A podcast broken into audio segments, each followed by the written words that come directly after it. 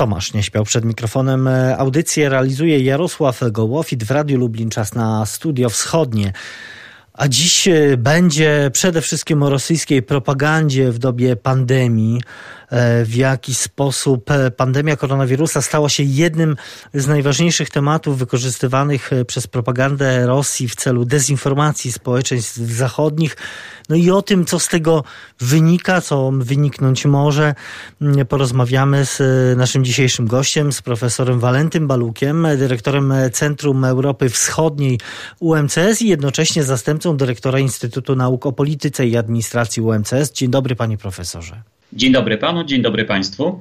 Ale na początek e, chciałbym e, może wrócić do wydarzeń sprzed siedmiu już lat na Ukrainie. Mm, no bo właśnie w tych dniach, e, w 2014 roku doszło do najbardziej krwawych wydarzeń związanych z rewolucją godności, która, no przypomnijmy, doprowadziła do usunięcia mm, ówczesnego prezydenta Ukrainy Wiktora Janukowycza ze stanowiska właśnie prezydenta Ukrainy.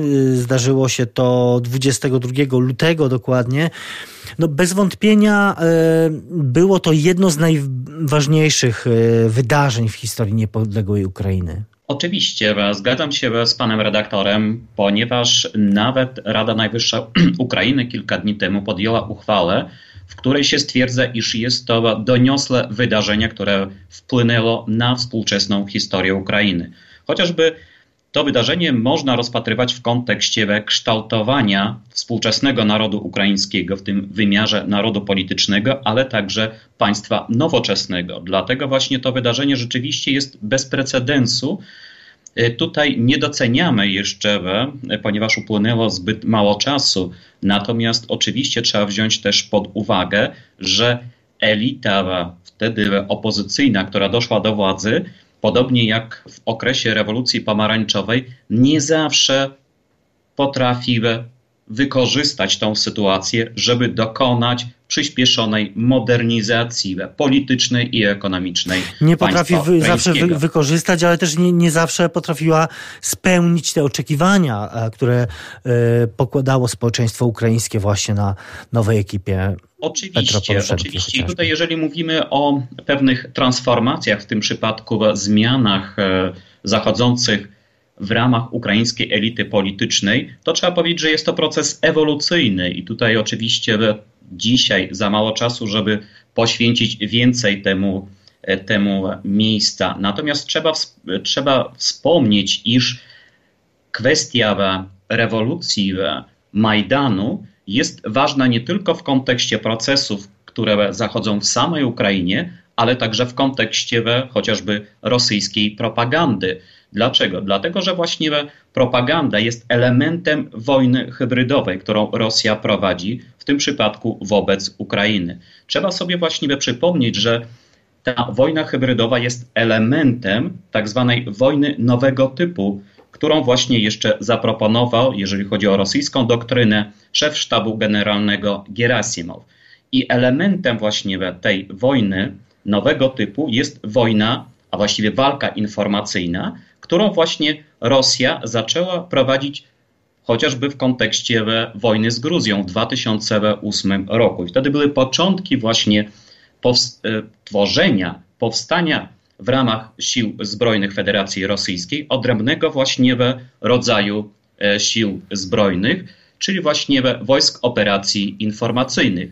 Dlatego, jeżeli popatrzymy na te procesy, które zachodziły w Gruzji, ale także na Ukrainie w 2004 czy 2014 roku, to właśnie reżim w Rosji, reżim Władimira Putina obawia się, obawia się oddolnej inicjatywy dążącej do alternacji władzy, dążącej do zmiany władzy. I tak było w 2012-2013 roku, kiedy właśnie w Rosji też dojrzewały protesty.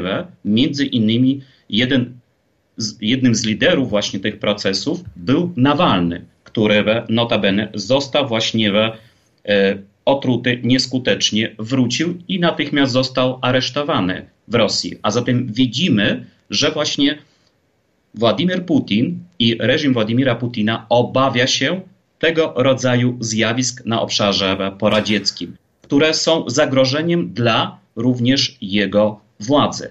Natomiast w kontekście oczywiście zmian demokratycznych trzeba właśnie wziąć pod uwagę, że tego typu wydarzenia, e, które często nazywamy mianem rewolucji kolorowych, służą między innymi pogłębieniu procesu demokratyzacji, chociażby na Ukrainie, ale także w Gruzji czy, czy Mołdawii. A zatem tutaj mamy także do czynienia właśnie z tym pozytywnym oddziaływaniem także na proces zmian politycznych i ekonomicznych. Oczywiście, mówiąc o rewolucji, trzeba wziąć też pod uwagę, że doświadczenie Gruzji czy Ukrainy, czy nawet Mołdawii pokazują właśnie, że z jednej strony są to zmiany oczywiście rewolucyjne w kontekście we współczesnej historii tych państw, ale z drugiej strony te procesy, te wydarzenia uruchamiają zmiany raczej ewolucyjne w kontekście modernizacji politycznej i ekonomicznej e, tym przypadku Ukrainy.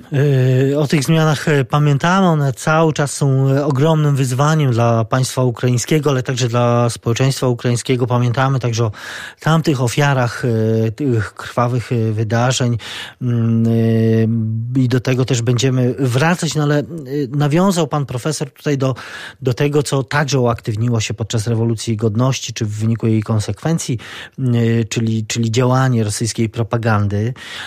No i i też y, te, dzięki temu wracamy do tego zapowiadanego tematu, czyli, czyli y, działalności rosyjskiej propagandy w czasie y, pandemii. Ja chciałbym zacząć od cytatu.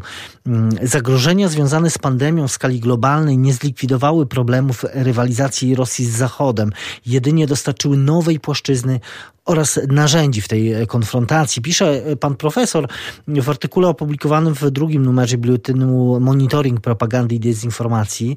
No i jak dowodzi pan w tym e, tekście, na tej płaszczyźnie Rosjanie radzą sobie całkiem nieźle, bowiem właśnie najwięcej dezinformacji w czasie pandemii szerzą Chiny i Rosja. Właśnie chciałbym zapytać, co jest tego przyczyną?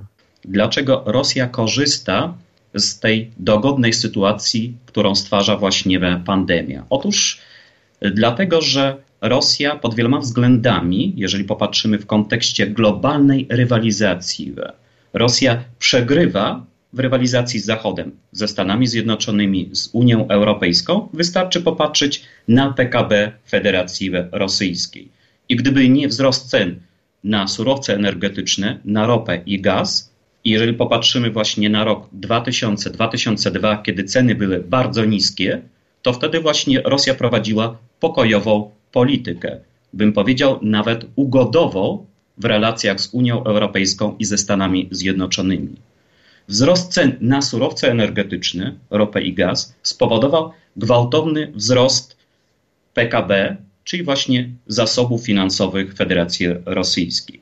I znaczną część tych zasobów Rosja przeznaczyła na modernizację swoich sił zbrojnych, żeby właśnie tutaj tradycyjnie wykorzystywać ten czynnik militarny w rywalizacji z Zachodem. I takim właśnie aspektem, który właśnie Rosja potrafiła wykorzystać, mając ten niższy, niższy e, poziom, jeżeli mówimy o e, potencjał Federacji Rosyjskiej, to Rosja potrafiła wykorzystać te środki, żeby tutaj wyposażyć swoje siły do prowadzenia operacji informacyjnych i uzyskać dodatkowe narzędzie, narzędzia w rywalizacji z Zachodem. I takim narzędziem tradycyjnym, który jeszcze wykorzystywał Związek Radziecki, a obecnie wykorzystuje Federacja Rosyjska, była propaganda i dezinformacja. A zatem właśnie w dobie pandemii w okresie rywalizacji, bo ta rywalizacja w okresie pandemii nie zniknęła. Rosja w dalszym ciągu prowadzi tą rywalizację z Zachodem i właśnie wykorzystuje to narzędzie w postaci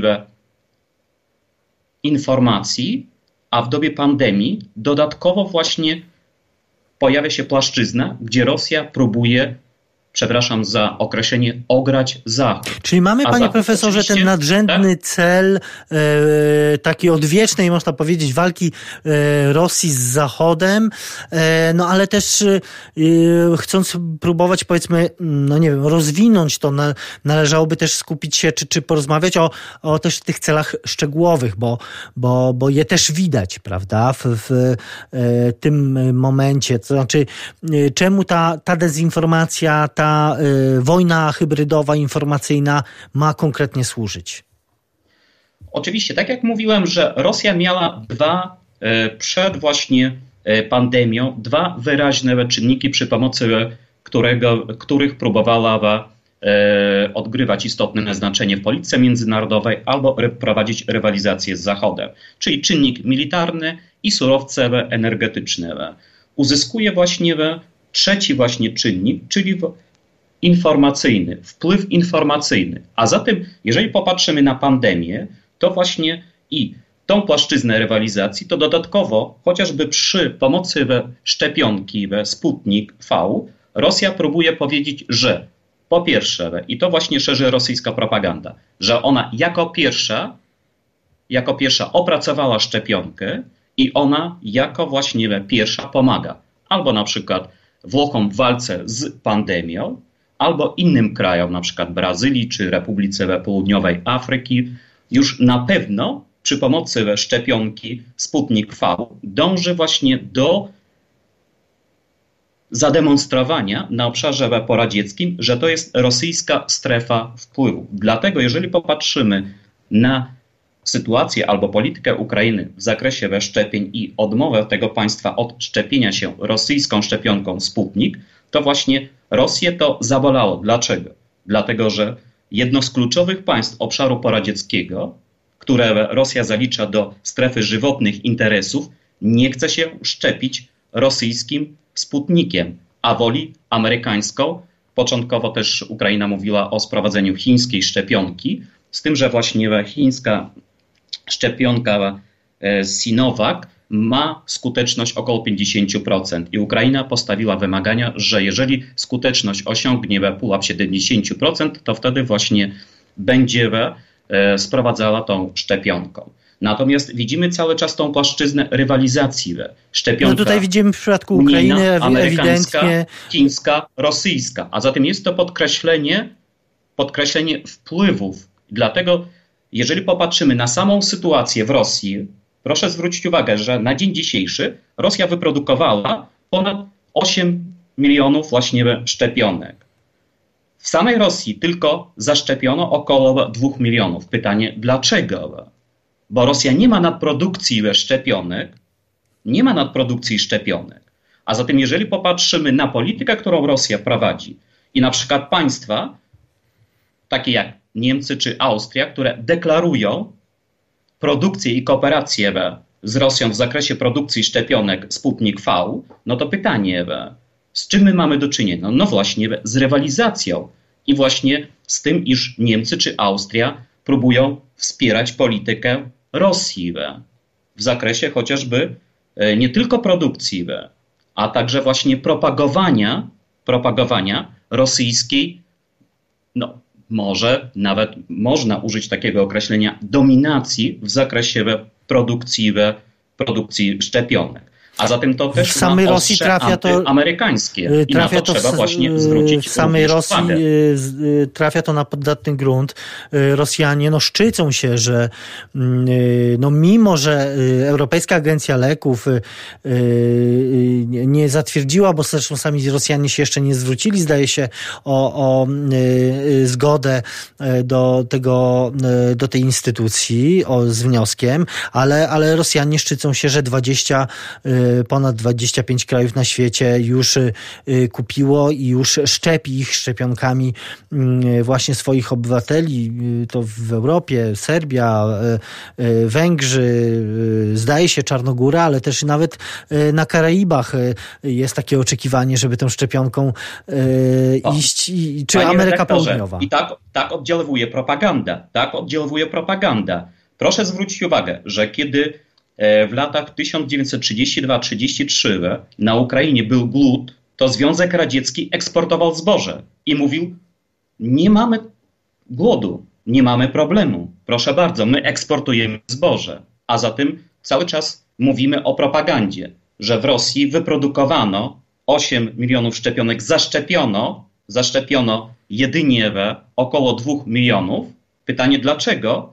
Na przykład cała Moskwa nie jest jeszcze zaszczepiona, jeżeli mieszkańców mamy ponad 11 milionów. W Petersburgu są olbrzymie problemy z e, zaszczepieniem mieszkańców miasta.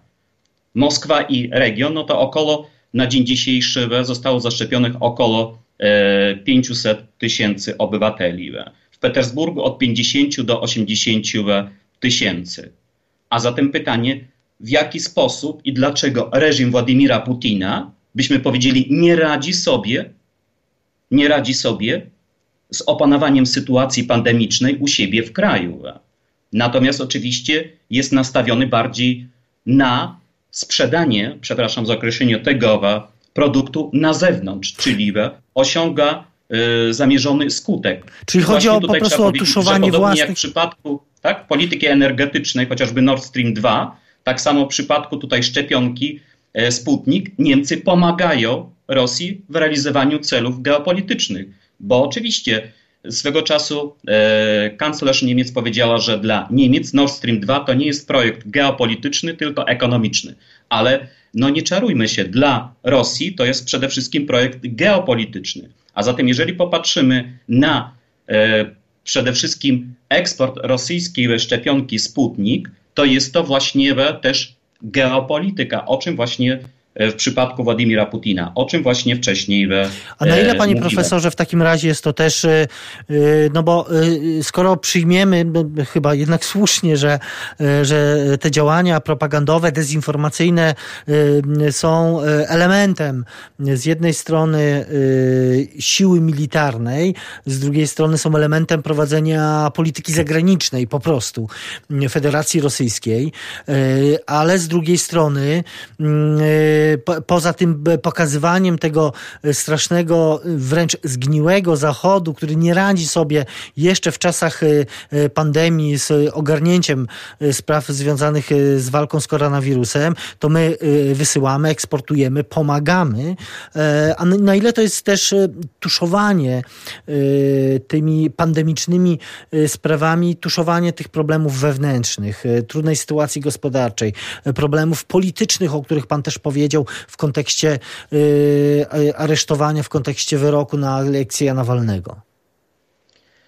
E, oczywiście tutaj możemy powiedzieć, iż e, Rosja osiąga między innymi ten cel, o którym właśnie pan redaktor wspomniał. Bo proszę, i tutaj już przytoczony przeze mnie przykład budowy Nord Stream 2, czyli 2014 rok. Mamy nie tylko wydarzenia zwane rewolucją godności i ucieczka prezydenta E, Janukowycza do Rosji, ale także mamy rosyjską agresję, okupację Krymu i części Donbasu. I w 2015 roku, pomimo, pomimo łamania prawa międzynarodowego, pomimo rosyjskiej agresji, Niemcy nawiązują współpracę w zakresie budowy drugiej nitki gazociągu. A przecież wiadomo, że jeżeli Rosji uda się całkowicie wyłączyć tranzyt gazu przez terytorium Ukrainy, to droga do bezpośredniej agresji sił zbrojnych Federacji Rosyjskiej na Ukrainę stoi właśnie otworem. No dzisiaj mamy Nie deklarację, ma tego... że właśnie Nord Stream 2 to jest dla Ukrainy życie albo śmierć. Być albo nie Dokładnie, być. dokładnie. I tutaj możemy, możemy założyć, że uruchomienie drugiej nitki Nord Stream 2 i wyłączenie Ukrainy z tranzytu rozwiązuje Rosji ręce przed wojną lokalną, konwencjonalną, a zresztą Rosja powiedziała, że nawet w wojnie konwencjonalnej może użyć broń atomową, na przykład taktyczną. Tutaj nie będzie żadnych hamulców, chociażby właśnie w kontekście pozyskania zasobów wody dla Krymu, okupowanego Krymu. A zatem może dojść do wody i to nawet, nawet w tym roku, do wody, do wojny w sprawie wody. A zatem, jeżeli popatrzymy tutaj na te kwestie, które właśnie są niezwykle, niezwykle istotne. Dlatego właśnie w kontekście, w kontekście rosyjskiej propagandy i dezinformacji też jest rzeczą ważną, żeby nie ułatwiać Rosji zadania. Tak jak już wspomniałem, szczepionka Sputnik V to nie jest tylko szczepionka to jest też właśnie element rosyjskiej propagandy i możliwości wywierania wpływu. I właśnie jak Jeżeli opierać się na. E, e, temu wpływowi, o tym właśnie chciałbym, żebyśmy dalej porozmawiali, ale to e, w drugiej części naszej rozmowy. Ja przypomnę, naszym gościem jest dzisiaj profesor Walenty Baluk, dyrektor Centrum Europy Wschodniej UMCS, zastępca dyrektora Instytutu Nauk o Polityce i Administracji UMCS. My do naszej rozmowy wracamy za kilka chwil. W studiu wschodnim wracamy do rozmowy z profesorem Walentym Balukiem, dyrektorem Centrum Europy Wschodniej UMCS.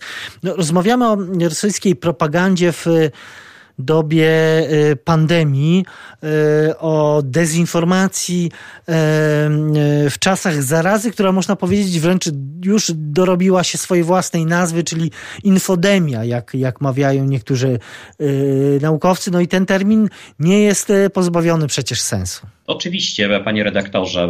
A zatem, jeżeli Rosja ma problemy w kontekście oceny przez społeczność międzynarodową agresji Rosji wobec Ukrainy i okupacji we Krymu i części we regionu donieckiego i ługańskiego, to właśnie jest propagandzie znana metoda odwracania kota ogonem. A zatem trzeba po prostu albo odwrócić kota ogonem, albo odwrócić uwagę społeczności międzynarodowej od istotnego, ważnego dla Rosji problemu. Natomiast tym problemem jest nieakceptowanie aneksji Krymu i prowadzonej przez Rosję wojny na Donbasie. Dlatego oczywiście Rosja eksploatuje temat między innymi pandemii i tego, że Zachód sobie nie radzi, nie radzi z problemem pandemii. Natomiast Zresztą Rosja... E, epidemia powoduje i jakby strach przed nią, nowość, e, że część e, tych działań dezinformacyjnych trafia na poddatny grunt, czemu trudno się dziwić. Po prostu część po prostu przyjmowania tej niesprawdzonej wiedzy wynika z autentycznej, ja rozumiem, obawy ludzi o swoje życie i zdrowie. Pewnie też z niewiedzy przed nieznanym, no ale oczywiście nie możemy w tym wszystkim wszystkim e, zapominać, że, e, że ogromna część tych treści e, jest tworzona właśnie z premedytacją i w określonym celu. Tej... Przytoczę taki przykład, kiedy znany polski polityk, uczestnicząc w posiedzeniu klubu dyskusyjnego Waldaj z udziałem prezydenta Rosji, mówi właśnie, a był premierem rządu Rzeczypospolitej, mówi o wrodzonej polskiej rusofobii. To jest woda na młyn rosyjskiej propagandy, kiedy bezpodstawnie Polaków się oskarża o rusofobię. I to jest element polityki propagandowej Federacji Rosyjskiej, kiedy na przykład w doktrynie bezpieczeństwa Rzeczypospolitej Rosja uznana została za e, jedno z największych zagrożeń, i od razu w komentarzach rosyjskich polityków, ale także rosyjskiej propagandy, no właśnie dlaczego tak się stało? Ponieważ Polacy są właśnie rusofobami.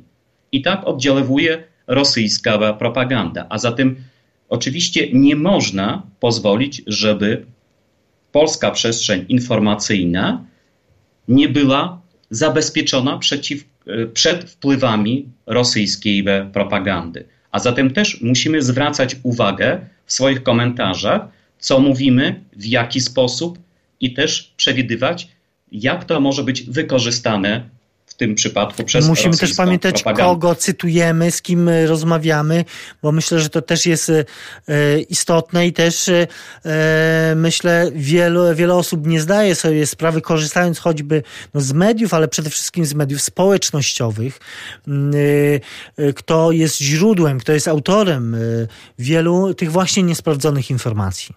Oczywiście i tutaj odwracamy kota ogonem. A zatem nie mówimy na przykład o agresji Związku Radzieckiego wobec Rzeczypospolitej w 1939 roku, tylko mówimy właśnie o już wrodzonej, rzekomo polskiej rusofobii. A zatem I bardzo często rosyjska propaganda, chociażby Sputnik Polska albo Russia Today, wystarczy poczytać właśnie TAS, RIA Nowości czy inne e, środki masowego przekazu Federacji Rosyjskiej, które się odwołują do i cytują polskich naukowców, polskich polityków, którzy właśnie bezmyślnie wypowiadają i właśnie takie osoby możemy zaliczyć do kategorii pożytecznych idiotów.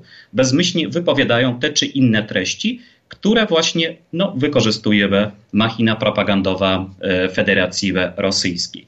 Natomiast oczywiście Rosja potrafi stworzyć przy pomocy propagandy i dezinformacji temat zastępczy, że świat teraz nie mówi o rosyjskiej agresji e, na Ukrainę, tylko właśnie mówi o tym, jak Rosja sobie świetnie radzi w dobie pandemii, że nawet może eksportować szczepionkę Sputnik, bo świat zachodni, podzielony, skonfliktowany, sobie nie poradzi bez pomocy Rosji. I właśnie Rosja wspólnie będzie produkowała szczepionkę z Republiką Federalną Niemiec, z Austrią, czyli właśnie już nie ma problemu Nawalnego, nie ma problemu zamordyzmu, przepraszam za określenie Federacji Rosyjskiej. Przecież proszę sobie wyobrazić, człowiek, który został otruty przez służby specjalne, ledwo został odratowany na zachodzie, wrócił, żeby zawalczyć o swój kraj i o co został oskarżony? O to, że właśnie kiedy był ratowany, że się nie stawiał, nie stawiał się właśnie w policji w określonej sprawie. I Zachód, przepraszam za określenie, palcem nie kiwnie w tej sprawie, żeby wywrzeć presję w stosunku do reżimu Władimira Putina. Bo same deklaracje, to, same deklaracje to wiemy za mało, nic nie znaczą. Putin nic Oczywiście, sobie w każdym razie z nich nie robi. Ale Oczywiście, panie profesor... Dlatego, dlatego e, jeszcze jedno zdanie tylko, e, panie redaktorze. Dlatego jeżeli mówimy o rywalizacji, to nieważne, czy jest to rywalizacja na płaszczyźnie polityczno-militarnej, płaszczyźnie ekonomicznej czy informacyjnej, to jest rywalizacja. I jeżeli Zachód na poważnie nie będzie traktował, a przecież odpowiednie służby monitoringu propagandy Unii Europejskiej za 2020 rok ujawniły 700 przypadków rosyjskiej dezinformacji. Czyli widzimy właśnie zakrojoną na szeroką skalę operację informacyjną. Jeżeli Unia Europejska i poszczególne kraje Unii Europejskiej nie będą się przeciwstawiać tej propagandzie, to będzie oznaczało, że Rosja ma właśnie skuteczne narzędzie do wywierania wpływu i to czyni. I to czyni. Dlaczego? Dlatego, że właśnie Zachód zajmuje stanowisko również w sprawie walki informacyjnej, zamiast skutecznie przeciwdziałać właśnie rosyjskiej propagandzie i dezinformacji. No właśnie, bo mamy z jednej strony te raporty Komisji Europejskiej i różnych instytucji unijnych, a z drugiej strony Rosjanie konsekwentnie mówią, no tak, ale właściwie to żadnego dowodu Unia Europejska nam e, nie pokazała. E, oczywiście, jeżeli tutaj mówimy o tak zwanych dowodach, to proszę zwrócić uwagę, że e, Rosja też twierdzi, że nie ma dowodów rosyjskiej agresji na Ukrainie. Zestrzelenie na przykład e, samolotu pasażerskiego nie jest, okazuje się, żadnym dowodem. Zajęcie okrętów wojennych ukraińskiej marynarki no, nie jest żadnym dowodem. Oczywiście na początku Rosja się nie przyznawała do zielonych ludzików, później Putin się przyznał, ale to też nie jest żadnym dowodem. I tak dalej, i tak dalej. A zatem to nie jest kwestia e, rozmowy, rozmowy dwóch stron, które nawzajem się szanują po prostu Rosja idzie w zaparte, że Zresztą a propos tego robi. szacunku widzieliśmy, że jego brakuje w e, kontekście niedawnego spotkania szefa unijnej dyplomacji. Na przykład, e, na przykład Rosji. panie redaktorze. Ale proszę, proszę zwrócić uwagę, że Rosja, tak jak już wspomniałem, uzyskała możliwość asymetrycznej odpowiedzi w rywalizacji z Zachodem. I tą walkę informacyjną, środki, e, środki masowego przekazu jako element propagandy wykorzystuje jako możliwość asymetrycznej odpowiedzi, żeby ingerować w Stanach Zjednoczonych, żeby ingerować w Niemczech, we Francji, we, może na mniejszą skalę w Polsce, ale Ukraina jest klasycznym przykładem, kiedy właśnie ta rosyjska propaganda i dezinformacja wywiera bardzo mocny wpływ. Pod jej wpływem znajduje się około 30%, większym, mniejszym, ukraińskiego społeczeństwa. I to jest poważny poważny problem. Dlatego ja bym nie bagatelizował właśnie tego problemu i nie można zajmować tylko stanowiska w tej sprawie. Trzeba przeciwdziałać tej propagandzie. Oczywiście poprzez e, edukowanie, ale także właśnie stworzenie mechanizmów obrony, obrony swojej przestrzeni informacyjnej. Y, ale też wiemy, bo, bo te działania są oczywiście podejmowane w strukturach unijnych, ale wiemy, że dysproporcja y, nakładów, y, chociażby właśnie w porównaniu z tymi nakładami na, na propagandę i dezinformację rosyjską jest nieprawdopodobna. Jeszcze, jeszcze to wciąż za mało. Czy, czy, czy jest to problem rzeczywiście do rozwiązania w jakiejś bliskiej perspektywie czasowej? Jeśli tak, to właśnie jakich konkretnie działań to wymaga? Mm, oczywiście, tak jak już wspomniałem, e, i pan zresztą, panie redaktorze, też o tym wspomniał, e, czynnik finansowy. Się szacuje, że Rosja rocznie wydaje 3-3,5 miliarda dolarów na operacje informacyjne. Jeżeli weźmiemy pod uwagę również e, państwowy koncern medialny i nakłady finansowe wydawane na środki masowego przekazu, to tutaj na pewno ta kwota wzrośnie do 12 miliardów e, dolarów. A zatem to są ogromne środki, które są wydawane na no, w dużym stopniu propagandę, nie informowanie, ale także propagandę w tym wymiarze wewnętrznym, ale także i zewnętrznym. Dlatego tutaj oczywiście oprócz e, różnego rodzaju struktur mm, i E, kwestii organizacyjnych trzeba byłoby zwiększyć nakłady na edukowanie, ale także stworzenie skutecznych struktur, które by właśnie zapobiegały szerzeniu rosyjskiej propagandy i dezinformacji e, na obszarze Unii Europejskiej. A nawet możemy mówić o potrzebie stworzenia narzędzi e, prawnych, czyli w postaci zakazu działania niektórych mediów, tak jak to robią na przykład państwa bałtyckie, zakazując właśnie e, działalności rosyjskich stacji telewizyjnych, które szerzą właśnie propagandę i dezinformację. To powinno być podstawą do pozbawienia licencji itd. Tak itd. Tak A zatem jest potrzebna koncepcja, strategia właśnie obrony swojej przestrzeni informacyjnej, bo to są kwestie związane z bezpieczeństwem informacyjnym, a to są rzeczy niezwykle ważne dla funkcjonowania państwa, funkcjonowania Unii Europejskiej. Bezpieczeństwo informacyjne to jedno, ale, ale e, jeśli popatrzymy na e, przecież nie tak dawne przykłady wpływu, ingerencji e, w to, co się działo w Katalonii, e, ingerencji w wybory e, prezydenckie w Stanach Zjednoczonych, e, także w Wielkiej Brytanii pewne incydenty i w i wielu innych państwach na świecie, świecie, to też pokazuje, że od tej dezinformacji, propagandy do e, pewnej e, wojny informacyjnej e, wcale nie jest tak daleko, jeśli chodzi o bezpieczeństwo w ogóle, takie strategiczne poszczególnych państw. Oczywiście, bo jeżeli mówimy właśnie o propagandzie i dezinformacji, to tutaj nie mówimy tylko właśnie o tym kontekście promowania wizerunku państwa, w tym przypadku Federacji Rosyjskiej, za granicą pozytywnego. A zatem moglibyśmy powiedzieć, że to są jakieś tam elementy oddziaływania w ramach polityki soft power. Mamy właśnie już w tym przy, y, przypadku prowadzenia operacji informacyjnych działania Rosji skierowane na ingerencję w wewnętrzne sprawy innych państw. To już są właśnie przypadki smart albo e, tak jak e, w przypadku Ukrainy, mamy właśnie do czynienia z tym, iż propaganda i dezinformacja stanowi element rosyjskiej hard power, czyli wojny hybrydowej.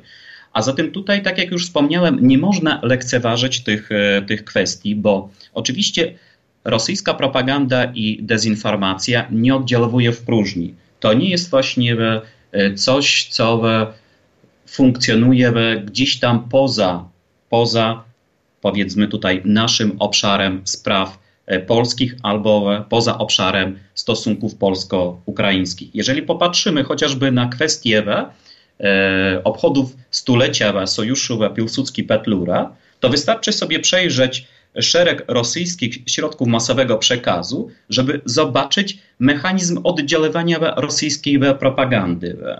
I rosyjska machina propagandowa nie pozostawiła wydawałoby się tej mało istotnej dla niej, dla Rosji kwestii poza uwagą. Naprawdę poświęcono temu bardzo dużo, dużo materiałów. A tytuły właśnie tych materiałów były następujące, że Kijów rezygnuje ze swoich e, praw historycznych do na przykład zachodniej Ukrainy. A zatem tutaj w ramach polityki propagandy i dezinformacja Rosja próbuje wpływać na aktualny, bieżący stan chociażby stosunków polsko, e, polsko-ukraińskich. To się dzieje... Również inicjatywa Trójkąta Lubelskiego nie pozostała poza uwagą właśnie rosyjskiej po, machiny propagandowej. Do, do próby jakiejś e, tworzenia tworów e, wręcz międzynarodowych, próby pozbawienia tożsamości, czy Ukrainy, czy e, Litwy właśnie z jakąś dominacją polską, bo tak to zdaje się było też przedstawiane w mediach rosyjskich. Tak, oczywiście, bo tutaj wiadomo, że na tym obszarze odwiecznie zderzały się interesy Rosji, ale także Rzeczypospolitej. I tutaj w, rywali w rywalizacji e, z Polską o wpływy w Europie Środkowo-Wschodniej, Polska jest przez rosyjską propagandę bardzo często oskarżana właśnie o e, swoje zakusy imperialistyczne, wielkomocarstwowe, o właśnie chęć narzucenia swojej tożsamości, chociażby właśnie bratniemu narodowi e, ukraińskiemu. A jeżeli popatrzymy właśnie na politykę Federacji Rosyjskiej, to właśnie ten rosyjski, bo ja oczywiście wracając jeszcze do poprzedniej wypowiedzi, chcę powiedzieć, że e, blendem jest, a co niektórzy badacze twierdzą, że Polska była imperium, prowadziła politykę imperialną.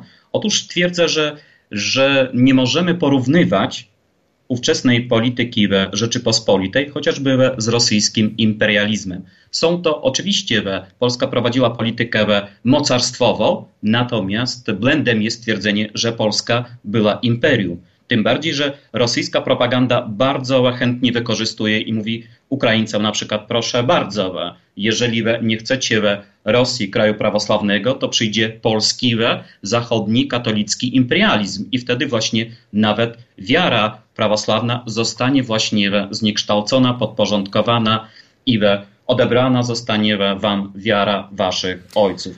A zatem tutaj, tak jak mówię, ważne jest, co mówimy, jak mówimy i trzeba brać pod uwagę, przez kogo to właściwie może być i w jakim kontekście wykorzystane.